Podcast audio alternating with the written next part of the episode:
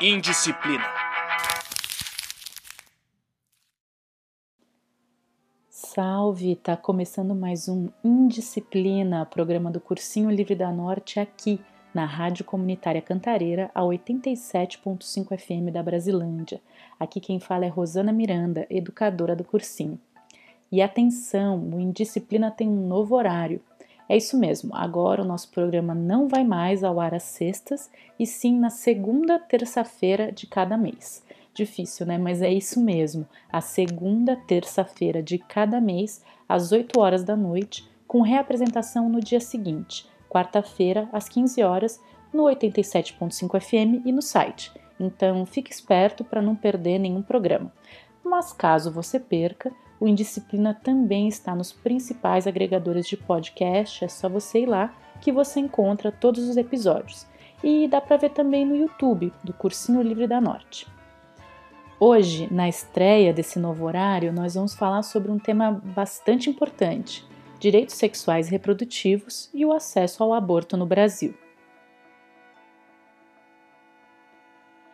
Nas últimas semanas, alguns eventos no Brasil e no mundo reacenderam o debate sobre o aborto. Uma criança de 11 anos, grávida após ser vítima de um estupro, teve o aborto legal negado pela equipe médica que a atendeu e foi mantida pela Justiça de Santa Catarina em um abrigo por mais de um mês para evitar que ela fizesse esse aborto. Causou choque e indignação o vídeo da audiência na qual a juíza do caso, Joana Ribeiro Zimmer, tenta convencer uma menina de 11 anos, vítima de violência sexual, a levar adiante a gravidez resultante dessa violência. A exposição pública do caso, por um lado, pressionou as autoridades a agir. Hoje a menina já saiu do abrigo e teve o aborto realizado, mas levantou a preocupação Quantas mulheres e meninas vítimas de violência têm o seu direito ao aborto legal negado? No Brasil, onde 70% das vítimas de violência sexual são crianças e adolescentes, por que o aborto legal choca mais que essa violência? E para além das possibilidades nas quais a interrupção da gravidez é prevista pela legislação no Brasil, como avançar no debate sobre a autonomia das mulheres com relação ao seu próprio corpo? Na mesma semana em que aconteceu o caso em Santa Catarina, a Suprema Corte dos Estados Unidos revogou a decisão que garantia o direito constitucional ao aborto para as mulheres, num retrocesso quase sem precedentes para os direitos das mulheres em um momento em que vários países no continente americano vão na direção contrária, avançando na descriminalização do aborto e na regulamentação do aborto seguro. No Brasil, apesar da luta árdua do movimento de mulheres que garantiu muitos avanços nas últimas décadas, a discussão sobre o direito à escolha é propositalmente interditada pelos setores misóginos e retrógrados da nossa sociedade, por uma moral conservadora e por muita, mas muita desinformação. Então, por isso, hoje no Indisciplina, eu entrevistei duas mulheres que vão nos ajudar a entender melhor esses temas, a partir da visão do direito e da luta das mulheres por autonomia, que vão desfazer alguns equívocos e apontar caminhos para a gente avançar. A primeira entrevistada é a Amanda Scalice, que é advogada que já atua há diversos anos com direitos humanos e mais especificamente com o direito das mulheres. Com a Amanda, eu conversei um pouco sobre o caso em Santa Catarina, sobre as possibilidades nas quais o aborto já é permitido no Brasil e o que fazer caso você tenha esse direito negado, e sobre a importância de avançarmos num debate mais amplo sobre direitos sexuais e reprodutivos, que inclui o aborto, mas vai muito além, como uma parte integrante dos direitos humanos, que basicamente abrange o exercício da vivência da sexualidade sem constrangimento nem violência, da escolha da maternidade de forma voluntária e da contracepção decidida com autonomia. Vamos ouvir?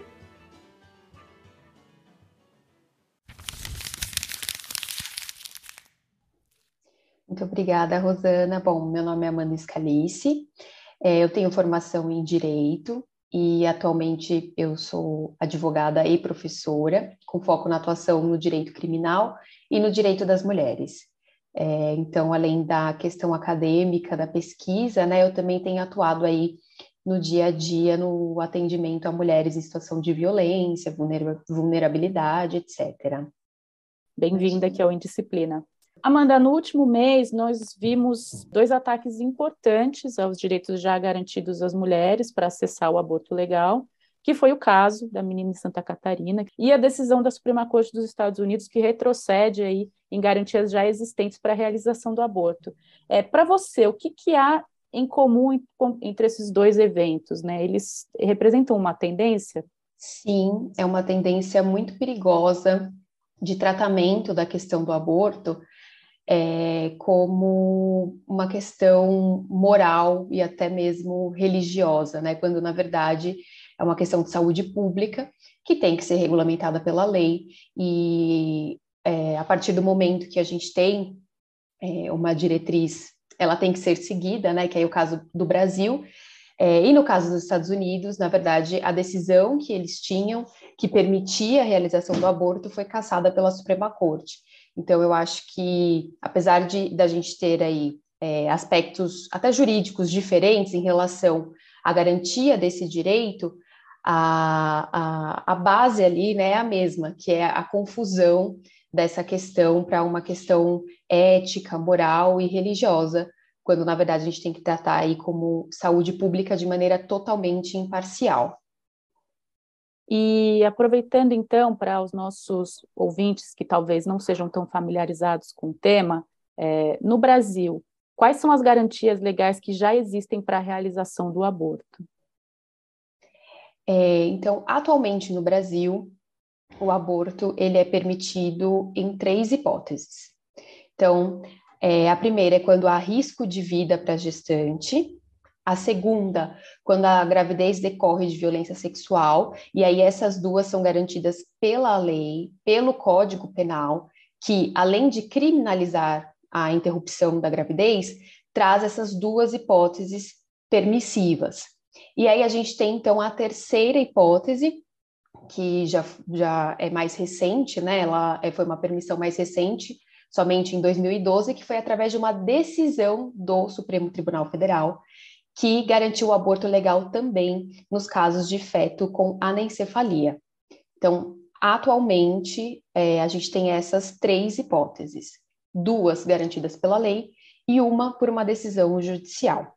Mas é, todas elas né, podem ocorrer, né, e tem uma portaria do Ministério da Saúde que regulamenta o procedimento nesses casos.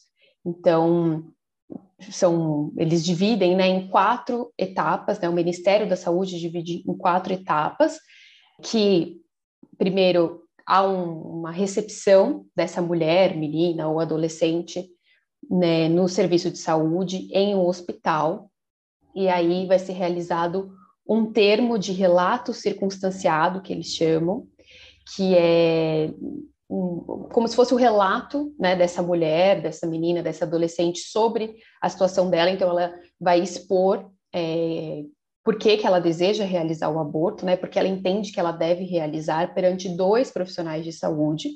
A segunda etapa é o parecer do médico, né, o parecer analítico, o parecer técnico de um médico que vai analisar as condições de saúde dessa mulher, dessa adolescente, é, dessa menina, e também por uma equipe é, multiprofissional, que vai ser composta por um obstetra, anestesista, enfermeiro, assistente social e psicólogo, ou psicóloga, enfim, né? Pode ser profissionais mulheres também. E aí vão, é, vai ter a elaboração de um termo de aprovação desse procedimento, então, tem que ter o parecer de todos esses profissionais, o que nem sempre né, é, é fácil de conseguir, aí é uma dificuldade que as mulheres têm enfrentado na prática.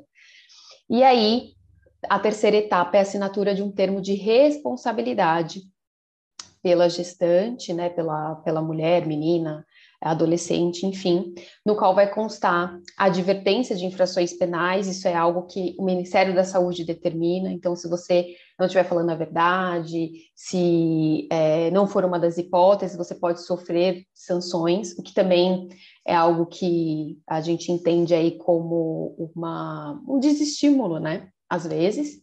E por fim, um termo de consentimento livre e esclarecido, é, que também vai ser assinado pela mulher, menina ou adolescente, ou pela ou pelo representante legal, né, quando for menor de idade, que vai expor os riscos para a saúde, qual vai ser o procedimento realizado e qual é o acompanhamento depois do procedimento. Então, é, além né, de estar dentro das hipóteses que a lei e a decisão do STF determina, tem que ser realizado todo esse procedimento, né, com aprovação por uma equipe médica e é, com assinatura aí de termos, não só pela pessoa que vai se submeter ao procedimento, mas eventualmente, se for menor de idade, pelo, ou pela representante legal, né?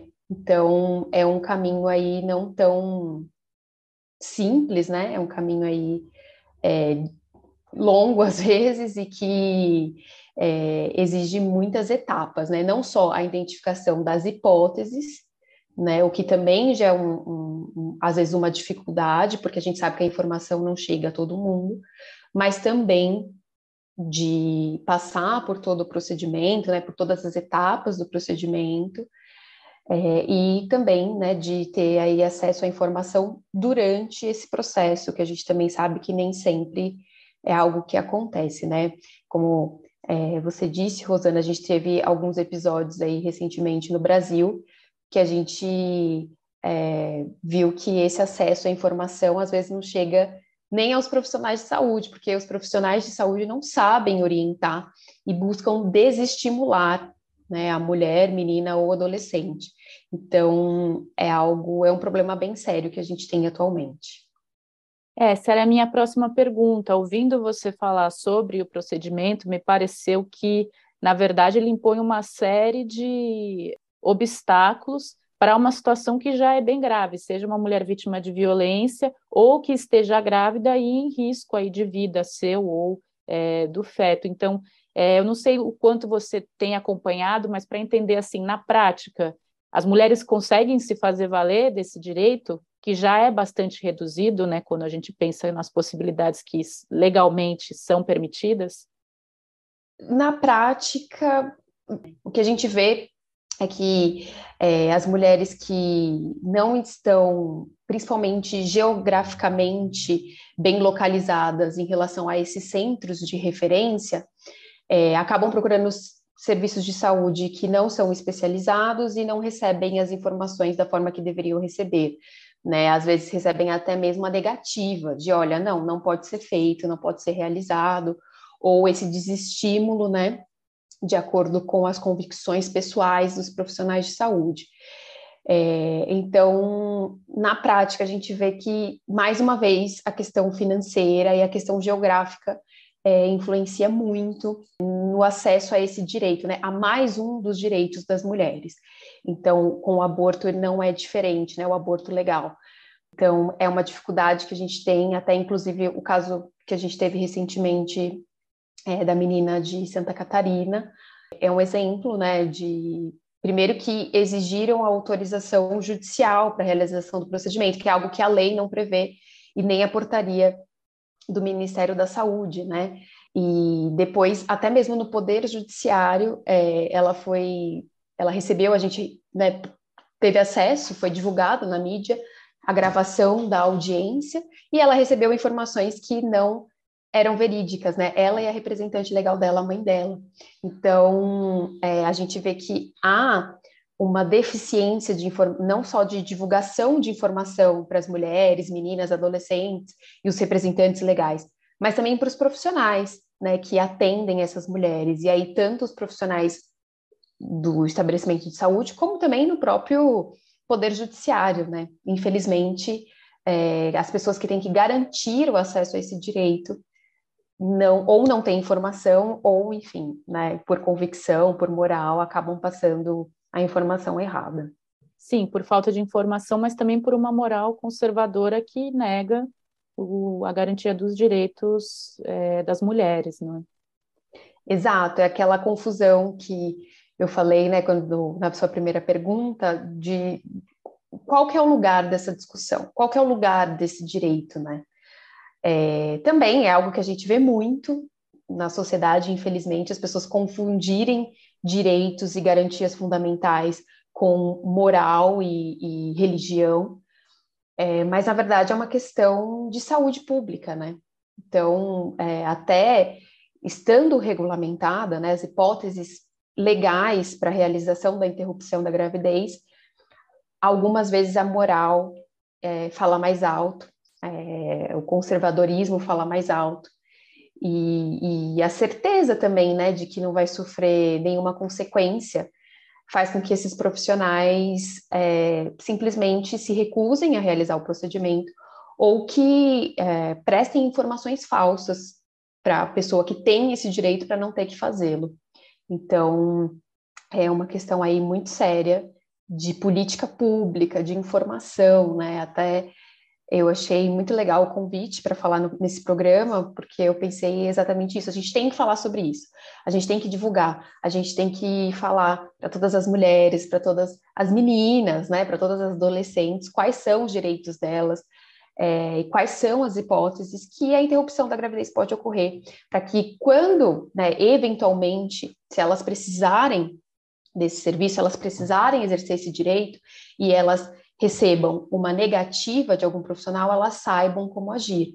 Então, algo muito importante nesse contexto é deixar muito claro para essas mulheres que elas têm direito a acesso ao prontuário médico, né? Então, ah, eu procurei um serviço de saúde e recusaram é, me atender, recusaram me dar informações, recusaram realizar o procedimento, então peça o prontuário médico, peça a documentação e leve isso para outras autoridades, né? A Defensoria Pública tem um trabalho muito legal de apoio, de acompanhamento a essas mulheres, então é muito importante que toda vez que é, elas sentirem que seus direitos foram violados de alguma forma, elas procurem as autoridades, não tenham medo, não tenham receio, né?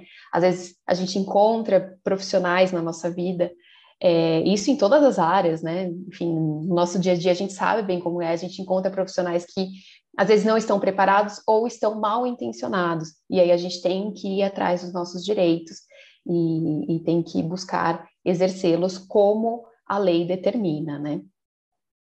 Legal, Amanda. Foi muito importante você falar isso, porque era a minha próxima pergunta, né? Pelo que ficou é, claro da sua explicação, então, a porta de entrada para uma mulher que sofra algum tipo de violência ou que esteja numa situação na qual é, a interrupção da gravidez ela é permitida, a porta de entrada é o serviço de saúde. E caso ela tenha é, esse direito recusado, então ela pode recorrer a outras autoridades, como a Defensoria Pública, é isso, né? Exato. Né? A porta de entrada é o serviço de saúde. É, se é, no, no, local que essa mulher reside, né, no município principalmente, não existir é, um hospital especializado que realiza esse tipo de serviço, o serviço de saúde tem que encaminhá-la para o, o, local mais próximo que faça. Então, tem que disponibilizar o transporte, é uma responsabilidade do Estado. Isso é muito importante frisar. É, e também não é necessário, como muita gente pensa, né, e como alguns profissionais até de saúde exigem, autorização judicial, a, a realização de boletim de ocorrência, né, a, a, lavratura de boletim de ocorrência, ou um, um laudo pericial do Instituto Médico Legal, nada disso é necessário, né? A lei não prevê. A lei, na verdade, não coloca nenhum requisito para isso, né, nenhum requisito legal, nenhuma, nenhum procedimento. A portaria do Ministério da Saúde traz aquelas quatro etapas que eu falei para vocês, né, que é o relato, depois o parecer do médico, mas tudo isso é realizado no serviço de saúde, né? E a partir da palavra da mulher, da menina, do adolescente ou do representante legal. Então, não tem que ter nenhum outro procedimento, não tem que ter autorização judicial, nada. Basta comparecer ao serviço de saúde. E, mais uma vez, né, se esse direito for negado sem justificativa, sem fundamentação, essa mulher, essa menina, essa adolescente ou representante legal pode e deve procurar outras autoridades, como a Defensoria Pública, é, o Ministério Público, enfim, é, qualquer autoridade para poder exigir o cumprimento desse direito. Obrigada, Amanda. Expandindo aqui a nossa discussão, né, a gente falou bastante sobre os, as possibilidades em que o aborto ele é permitido na legislação, mas a gente sabe que essa discussão se insere numa num, discussão muito mais ampla sobre o direito de escolha das mulheres e sobre a aplicação dos direitos sexuais e reprodutivos como uma agenda é, mais ampla, uma agenda que muitas vezes ela é bloqueada exatamente por imperativos morais e políticos dentro da, da nossa sociedade. Então, uma pergunta que eu queria te fazer é para você, independente das posições individuais que cada um possa ter com relação ao aborto, por que, que a agenda de direitos sexuais e reprodutivos ela é central para a sociedade como um todo? É, eu acho que é, é, central porque diz respeito a direitos e garantias muito básicos, né, da nossa sociedade, sim, e, e que são assegurados pela lei, né? Então, é, quando a gente fala em, em, em, jurídico mesmo, em lei, as pessoas sempre perguntam: ah, mas tem previsão legal? Ah, mas o, o Estado tem que garantir esses direitos?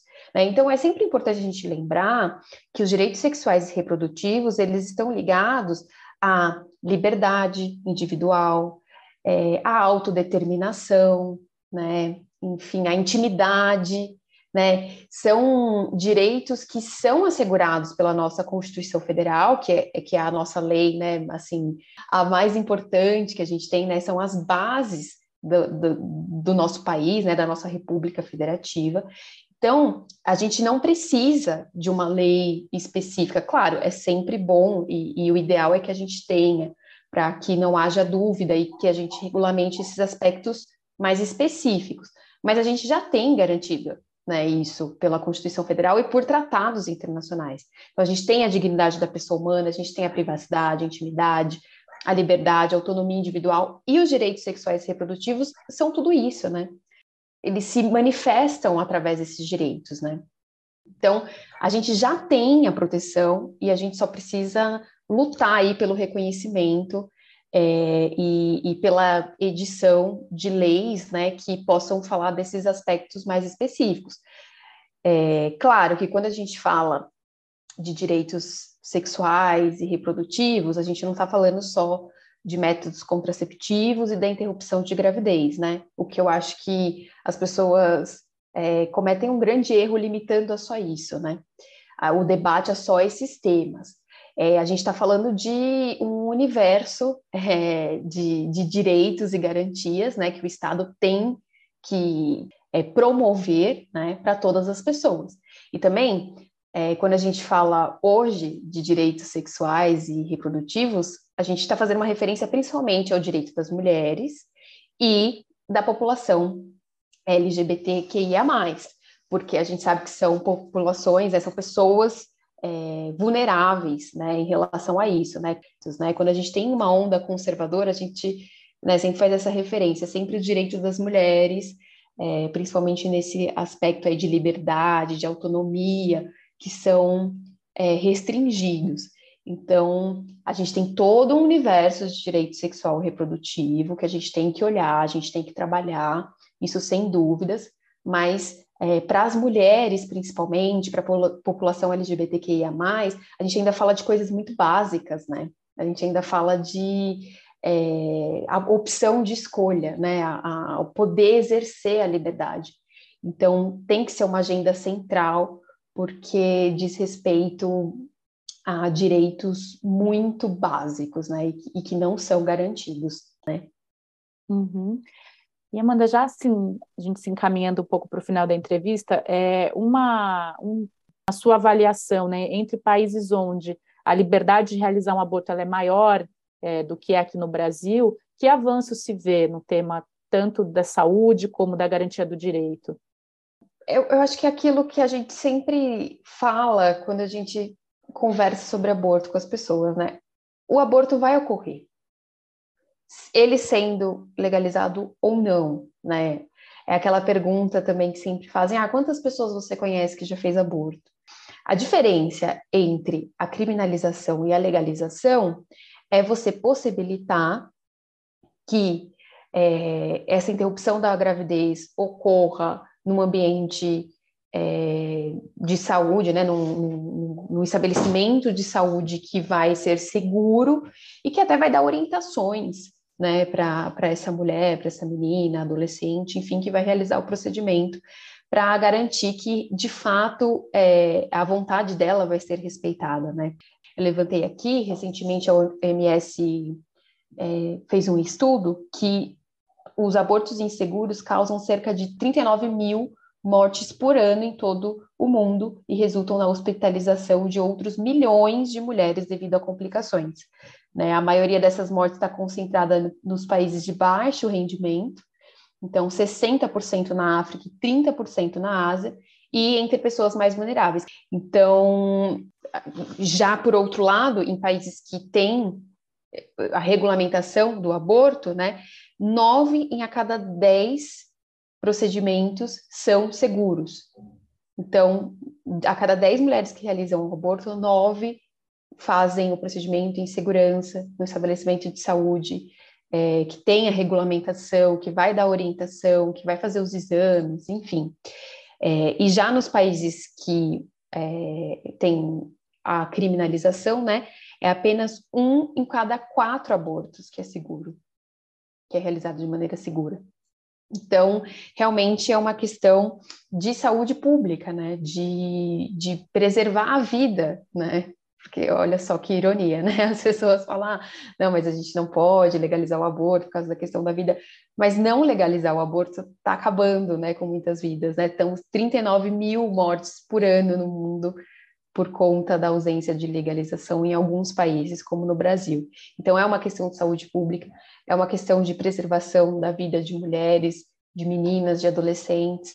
É, mas quando a gente pensa em política pública, quando a gente pensa em Estado, a gente tem que pensar em saúde, a gente tem que pensar em preservar a vida das pessoas, né? É, o aborto nada mais é do que isso, é a gente discutir a liberdade das mulheres, a autonomia e a autodeterminação.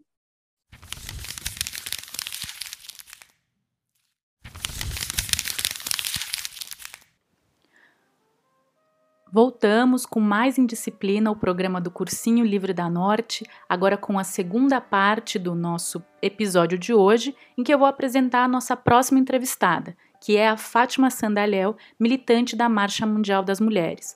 Com a Fátima, eu conversei um pouco sobre as iniciativas da Marcha Mundial das Mulheres em resposta e em denúncia ao caso da menina em Santa Catarina, tanto junto às autoridades responsáveis quanto à mobilização nas redes e nas ruas, e a gente também conversou sobre a luta do movimento feminista pela legalização do aborto como condição para a autonomia das mulheres, a proteção da vida e a emancipação de toda a sociedade. Então vamos conferir e a gente se vê na próxima vez aqui no Indisciplina.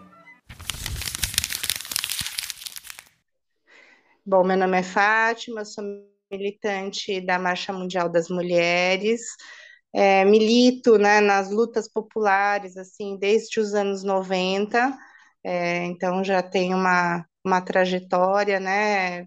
E essa, esse trabalho especificamente com as mulheres, acho que ele se tornou mais orgânico a partir da destituição, né, do golpe contra a presidenta Dilma. Então, desde então, eu tenho atuado especificamente na luta das mulheres. Obrigada, Fátima. Bem-vinda ao Indisciplina. Dia 21 de junho, a Marcha Mundial das Mulheres e a Associação Brasileira de Juristas pela Democracia protocolaram no CNJ uma reclamação disciplinar contra a juíza Joana Ribeiro Zimmer. Você pode contar um pouco mais sobre essa iniciativa? É, bom, como é, todas vocês devem ter acompanhado, né, nos, no, há mais ou menos em torno de 15 dias atrás, veio a público, né, fruto do trabalho da, das, das companheiras de Santa Catarina, né, do site Catarinas, associadas com o pessoal da Intercept Brasil, é, denunciaram aí o caso, né, da garotinha de, de Santa Catarina, de 10 anos no ocorrido, e agora com 11 anos, que foi é, impedida de acessar o direito ao aborto legal. E perplexos né, com essa situação, e sabendo da iniciativa da Associação Brasileira de Juristas pela Democracia, né, nós da Marcha, entramos em contato com a associação para verificar o que eles estavam pensando em fazer. e não foi apenas a, a juíza, né, a Joana, mas também a promotora Mirella, que estiveram envolvidas no, no caso. Então, nós conversamos com eles e resolvemos acionar uh, ambos os órgãos para exigir que tal conduta que impede o acesso ao aborto legal não fique impune, né? não possa ter continuidade. E acho que tem uma questão que é importante aí nesse caso, é que ambas, tanto a Mirella quanto a Joana, elas estão considerando, desconsiderando totalmente é, os direitos né, daquela criança, a própria existência, né, insegurança, porque as implicações de uma gestação é fruto de um estupro, que é gravíssimo, mas também numa criança de 10 anos de idade, né, para o próprio corpo dessa criança, implicaria numa série de danos. Mas nós resolvemos, como disse anteriormente, entrar né, com a, a, a ação uh, nessa parceria com a associação para garantir que não, seja, não sejam impunes nem a promotora nem a juíza, mas também para discutir né, o próprio processo de acesso ao aborto legal. Então, é, diante dessa situação, desses fatos, desse ocorrido, a Marcha, que é um movimento é, de mulheres né, internacional, que atua nesse tema, né, que defende a autonomia do, do corpo das mulheres de uma forma mais ampla, mas em caso, no caso do aborto é, fruto, fruto né, de uma gravidez gerada num estupro, a marcha de maneira imediata, assim, assim que soube do ocorrido, foi buscar formas de garantir a justiça para a menina e sua família diante da, do abuso, né, cometido pela Joana e pela promotora Mirella. É, Fátima, esse caso ele foi bastante chocante, mas ele está longe de ser uma situação isolada, né?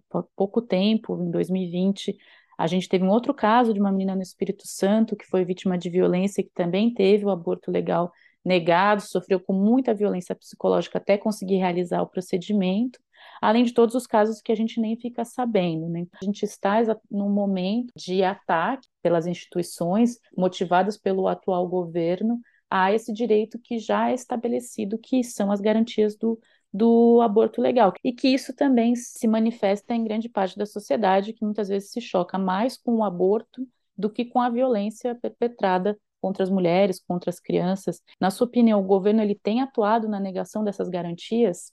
Ah, sim, com certeza. Isso é bem importante que você está falando. Quer dizer, é, essa garantia legal, que ela é, veja, antiquíssima, né? A gente está falando de um direito adquirido há mais de 70 anos é, que está sendo questionado agora de forma veemente, seja nos discursos né, do próprio presidente da República é, e dos seus assessores, dos seus filhos, é, de parlamentares né, ao entorno dele. Então, existe uma tentativa, né, uma, um certo é, um avanço né, do, do, conservadorismo que permeia as instituições e a sociedade como um todo, e esse conservadorismo ele é aplicado fundamentalmente né, na tentativa de restrição da autonomia das mulheres sobre o próprio corpo, isso é um, de fato, é um processo é, em curso, é, e tem não só sob o ponto de vista ideológico ou subjetivo,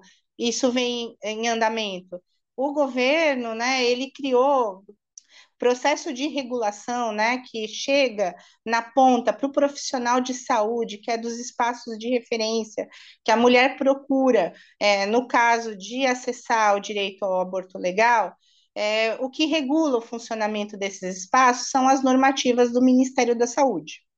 Então, existe, hoje existem um conjunto de normas, como eu disse anteriormente, baseadas no que determina a OMS, o que se acha seguro, seja para a mãe, né, é, seja uh, para os profissionais envolvidos. O governo federal, ele está tentando, inclusive, emplacar uma normativa nova. Ele produziu uma cartilha né? A gente até poderia dizer que as juízas seguiram esta cartilha nova que não está em vigor, inclusive ela está sendo questionada por diversos atores da sociedade, nós mesmas da marcha, o Ministério Público Federal, é, a Frente Nacional pela Legalização do Aborto, diversos outros movimentos e grupos de mulheres estão questionando, porque o governo está criando uma normativa, ele até realizou uma audiência pública na semana passada, porque ele lançou uma cartilha onde ele criminaliza Veja, o Ministério da Saúde não tem nada a ver né, com o Código Penal brasileiro. Ele cria uma cartilha que diz que não existe modalidade de aborto legal no Brasil, que é, é, é um crime, né? Porque está dizendo, está contestando o ordenamento jurídico brasileiro, dizendo que não existe nenhuma modalidade, como nós já dissemos aqui, existem três. Então, o governo ele não só ideologicamente tenta criminalizar essa prática, como ele está criando tentativas, né, de paralegais aí de criminalizar. Então, esta cartilha ela diz que não existe modalidade nenhuma de aborto legal, ela cria mecanismos, inclusive, que ferem a relação entre o profissional da saúde e a paciente, porque ela levanta o sigilo dessa relação.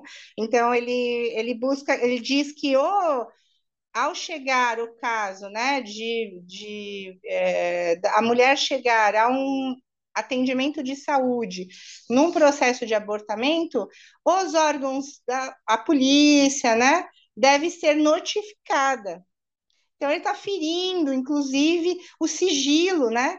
Entre o profissional da saúde e a mulher que procura o serviço de saúde, numa clara tentativa de impedir o acesso a esse direito adquirido. Então, eles estão. Imagina que isso chega para o profissional na ponta e ele vai falar: bom, o que, que eu vou fazer agora, né? Eu tô, vou me sujeitar a ser penalizado criminalmente é, por esta prática, ou eu vou fazer, né, para garantir o sigilo é, médico-paciente, ou eu vou a, avisar né, a, a, ao sistema é, policial que, que tem um caso desses aqui comigo para eu não ser punido. Então, é, cria uma situação é, em que você fere tudo, você rompe, né? é, com, essa, com essa relação.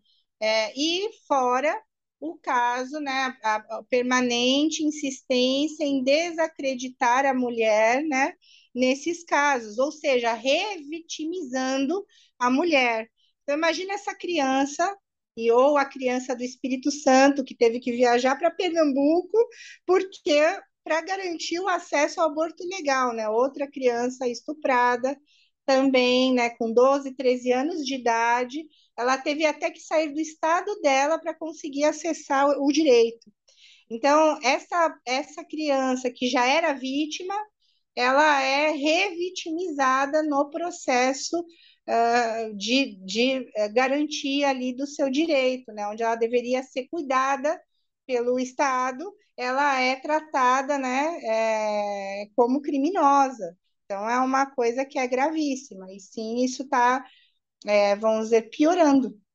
A gente tem o aumento também é, dos casos né, de objeção, da chamada objeção de consciência, né, em que muitos profissionais da saúde, alegando objeção de consciência, mesmo em serviços de abortamento legal, ao alegar objeção de consciência, não querem realizar os procedimentos o que gera uma situação muito complicada uh, para a mulher quando chega ali aquele serviço, né? Sem falar é, no fechamento. No estado de São Paulo, que tem uma, uma mínima rede que, que cuida né, tanto da saúde da mulher quanto dos casos de violência, a gente tem aqui no estado é, os CDCMs, né, os Centros de Referência da Mulher, e a gente tem alguns serviços é, de abortamento legal, mas mesmo esses serviços estão sendo fechados, como por exemplo o Hospital Jabaquara, que tinha um serviço é, de atendimento e que foi fechado. Então a gente tem a restrição, né? Então, tem a dificuldade do acesso e tem também a restrição até por falta de equipamentos. Imagina nos outros estados, né? A gente que tem uma rede tem dificuldade. Nos outros estados é quase impossível acessar esse direito.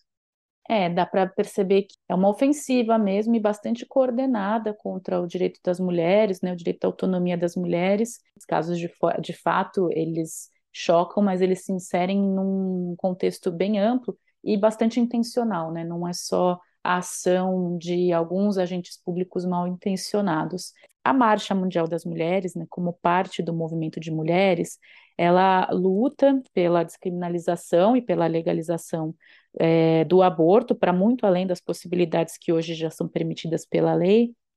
Então, você poderia falar um pouco sobre o que essas lutas representam, né, o que elas significam?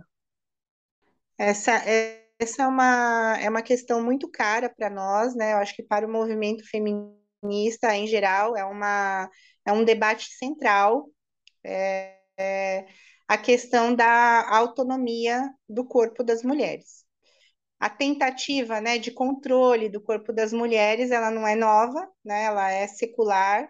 Os mecanismos principais de controle patriarcal das mulheres, ele se dá sobre mecanismos que tutelam o nosso corpo, né? Desde a garantia, é, a certa obrigatoriedade da maternidade, né? Então, a, a, a, sociedade como um todo, ele trata a questão da obrigação da mulher ser mãe, passando por uma série de questões que vão desde a religião, né, tentando controlar o corpo das mulheres, a sexualidade das mulheres, passando pela, pelo, pela casa, pelo Estado, pelo local de trabalho, né? Então tem um conjunto de, de, de mecanismos, né, para o controle desse corpo. E se a gente for pensar, né, numa questão eh, original, assim, se é que existe, né? Ela passa por, por essa tentativa de controle da, da maternidade, né? Então, existe essa, essa é, obrigatoriedade né, da, da, do, do, lugar né, da mulher como mãe, como é, reprodutora, como produtora e reprodutora né, do, do tecido social. Então, esse é um lugar é, bastante é, tutelado. E a gente é, reivindica, né, não é, só a marcha, como eu disse, o movimento de mulheres como um todo, esse é um debate, no mínimo, secular, é, que a gente possa determinar é, os rumos né, que a gente pode dar ao, à nossa própria existência. E isso passa pela possibilidade de interromper uma gravidez indesejada.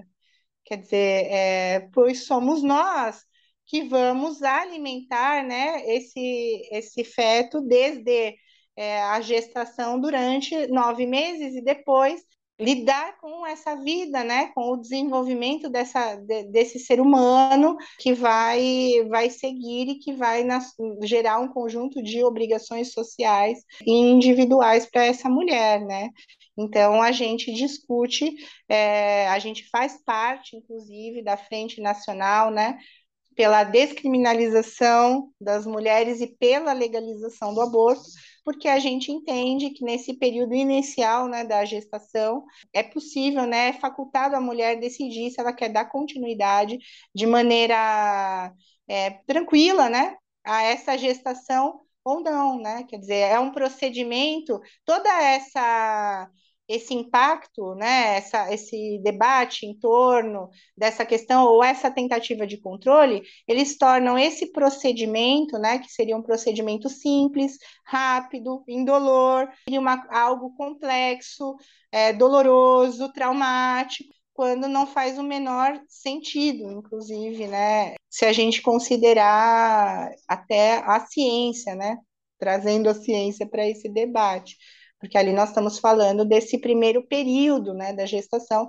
onde, onde ainda não existe uma vida né, independente do corpo da mulher. Como seria uma sociedade que garante às mulheres o direito de decidir sobre manter ou não manter uma gravidez? A gente tem alguns exemplos, né, de sociedades que garantem minimamente esse acesso, mas a gente passa, a gente falou em retrocesso, mas a gente passa por um processo de retrocessos é, em diversos países, né? A gente acabou de ver agora assim essa aberração aí de, também de um direito sendo cassado depois de mais de 50 anos, né, nos Estados Unidos. Até depois vale a pena falar um pouquinho sobre isso, porque a gente também defende a legalização e não apenas a descriminalização, né? Esse é um debate.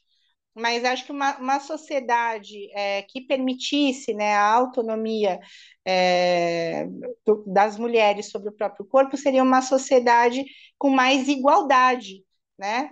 Com mais uma sociedade mais voltada né, para o desenvolvimento humano em sua plenitude, uma sociedade mais emancipada, onde a gente tivesse a possibilidade de se desenvolver livremente. Né? Veja, aos homens já é facultado né? Isso, porque o cara, quando ele resolve que ele não quer ter um filho, ele ele vai embora. Então, nós não queremos isso. A gente não quer, claro, a reprodução do patriarcado, a gente quer uma sociedade onde ambos, homens e mulheres, possam definir, possam ter uma, possa existir uma justiça né, reprodutiva, onde tenha um caminho é, de ida e volta de responsabilização e também de escolha. Aproveitando então que você tocou no assunto, você pode explicar rapidamente para os nossos ouvintes sobre essa diferença importante entre a descriminalização e da legalização? Você vê situações como essa dos Estados Unidos agora, né? É, nos Estados Unidos, o aborto ele nunca foi legalizado.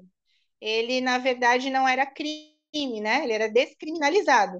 Então, as mulheres que praticavam elas é, não eram presas, como ocorre no Brasil, e os profissionais de saúde envolvidos também não eram, não tinham seus direitos cassados por realizar a, por praticar o aborto, né? Então existia um entendimento da Suprema Corte de que não era crime. Mas tampouco ele era legal. O que implica a legalização, que é o que a gente defende, é que este seja um procedimento que o Estado garanta. Porque hoje, no Brasil, já existe, existe aborto legal para uma parcela da sociedade.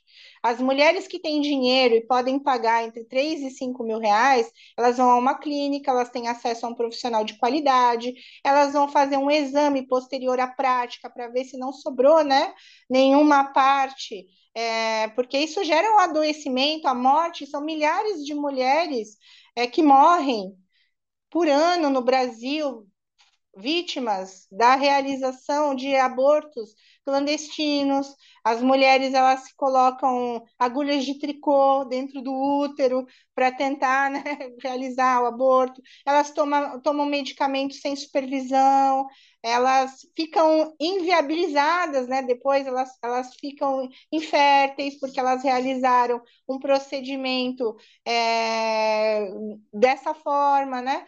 Então, elas não têm acesso ao serviço de saúde.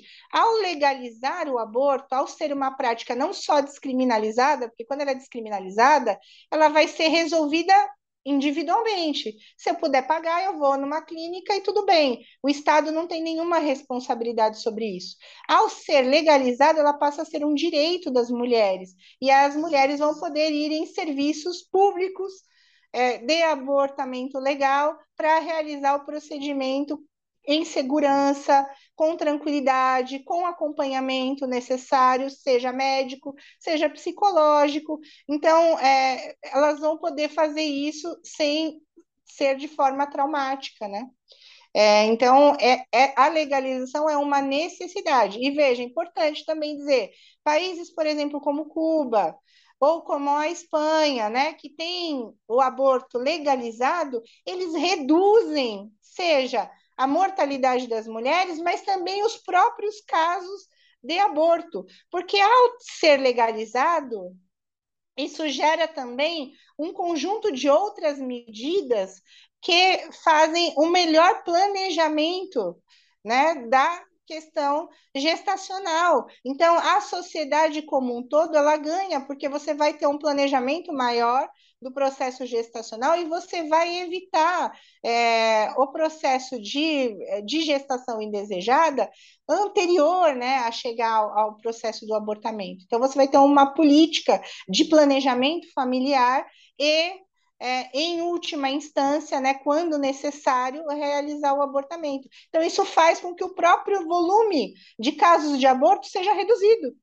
Então, as pessoas, né, os pró-vida, o pessoal que hipocritamente defende né, o controle do corpo das mulheres, na verdade, ele faz com que esta, esta situação ela ocorra de forma anárquica, não planejada, gerando adoecimento, violência, casos terríveis como esse que nós vivenciamos, mas ele não impede que ocorram gestações indesejadas. E essa ocorrência de milhares de gestações indesejadas, ela segue acontecendo e as tentativas de abortamento seguem acontecendo, só que de maneira é, totalmente irregular e nociva para a mulher. Então, eles geram é, danos permanentes porque não são legalizados. Então, se você tiver um sistema de cuidado de saúde da mulher e que pense nesse planejamento né, familiar, você vai gerar a redução desses casos na ponta, né? Então, acho que todos os países que realizam, que têm o, o, aborto legalizado, eles tiveram uma redução no número de abortos, né? Inclusive. Fátima, obrigada, foi muito esclarecedor. É, a gente está encerrando a nossa entrevista, então queria te perguntar se tem algo mais que você gostaria de compartilhar com os nossos ouvintes antes da gente encerrar. Acho que é, é importante, né, que as mulheres elas tenham noção, né, do seu direito, é, que elas entendam que a maternidade é uma escolha, é, que é em primeira instância, uma escolha das mulheres e que elas busquem se organizar, porque para garantir que esse direito seja respeitado, só a organização das mulheres é capaz de garantir. Nós, individualmente, cada uma de nós, né, é, separadas, temos muita dificuldade de garantir a, o acesso aos nossos direitos, né? Mas nós, juntas, temos mais força e mais possibilidade de transformar as nossas próprias vidas. Então, eu acho que essa é uma, uma questão fundamental. Cada um dos direitos que as mulheres têm hoje, cada um deles, desde o voto, o acesso ao trabalho, mesmo que com remuneração inferior, o acesso a direitos e políticas públicas focados, né, todo, cada um desses foi fruto de uma luta coletiva das mulheres que nos trouxe até aqui. Então, a gente ainda tem muito caminho a percorrer, mas a gente vai conseguir percorrer esse caminho juntas, como diz aquela canção, né? Aquela companheira me ajude. Eu não gosto de andar só, eu sozinha ando bem, mas com você ando melhor. Excelente, Fátima, obrigada. É isso aí, você organizar e lutar, porque só a luta muda a vida.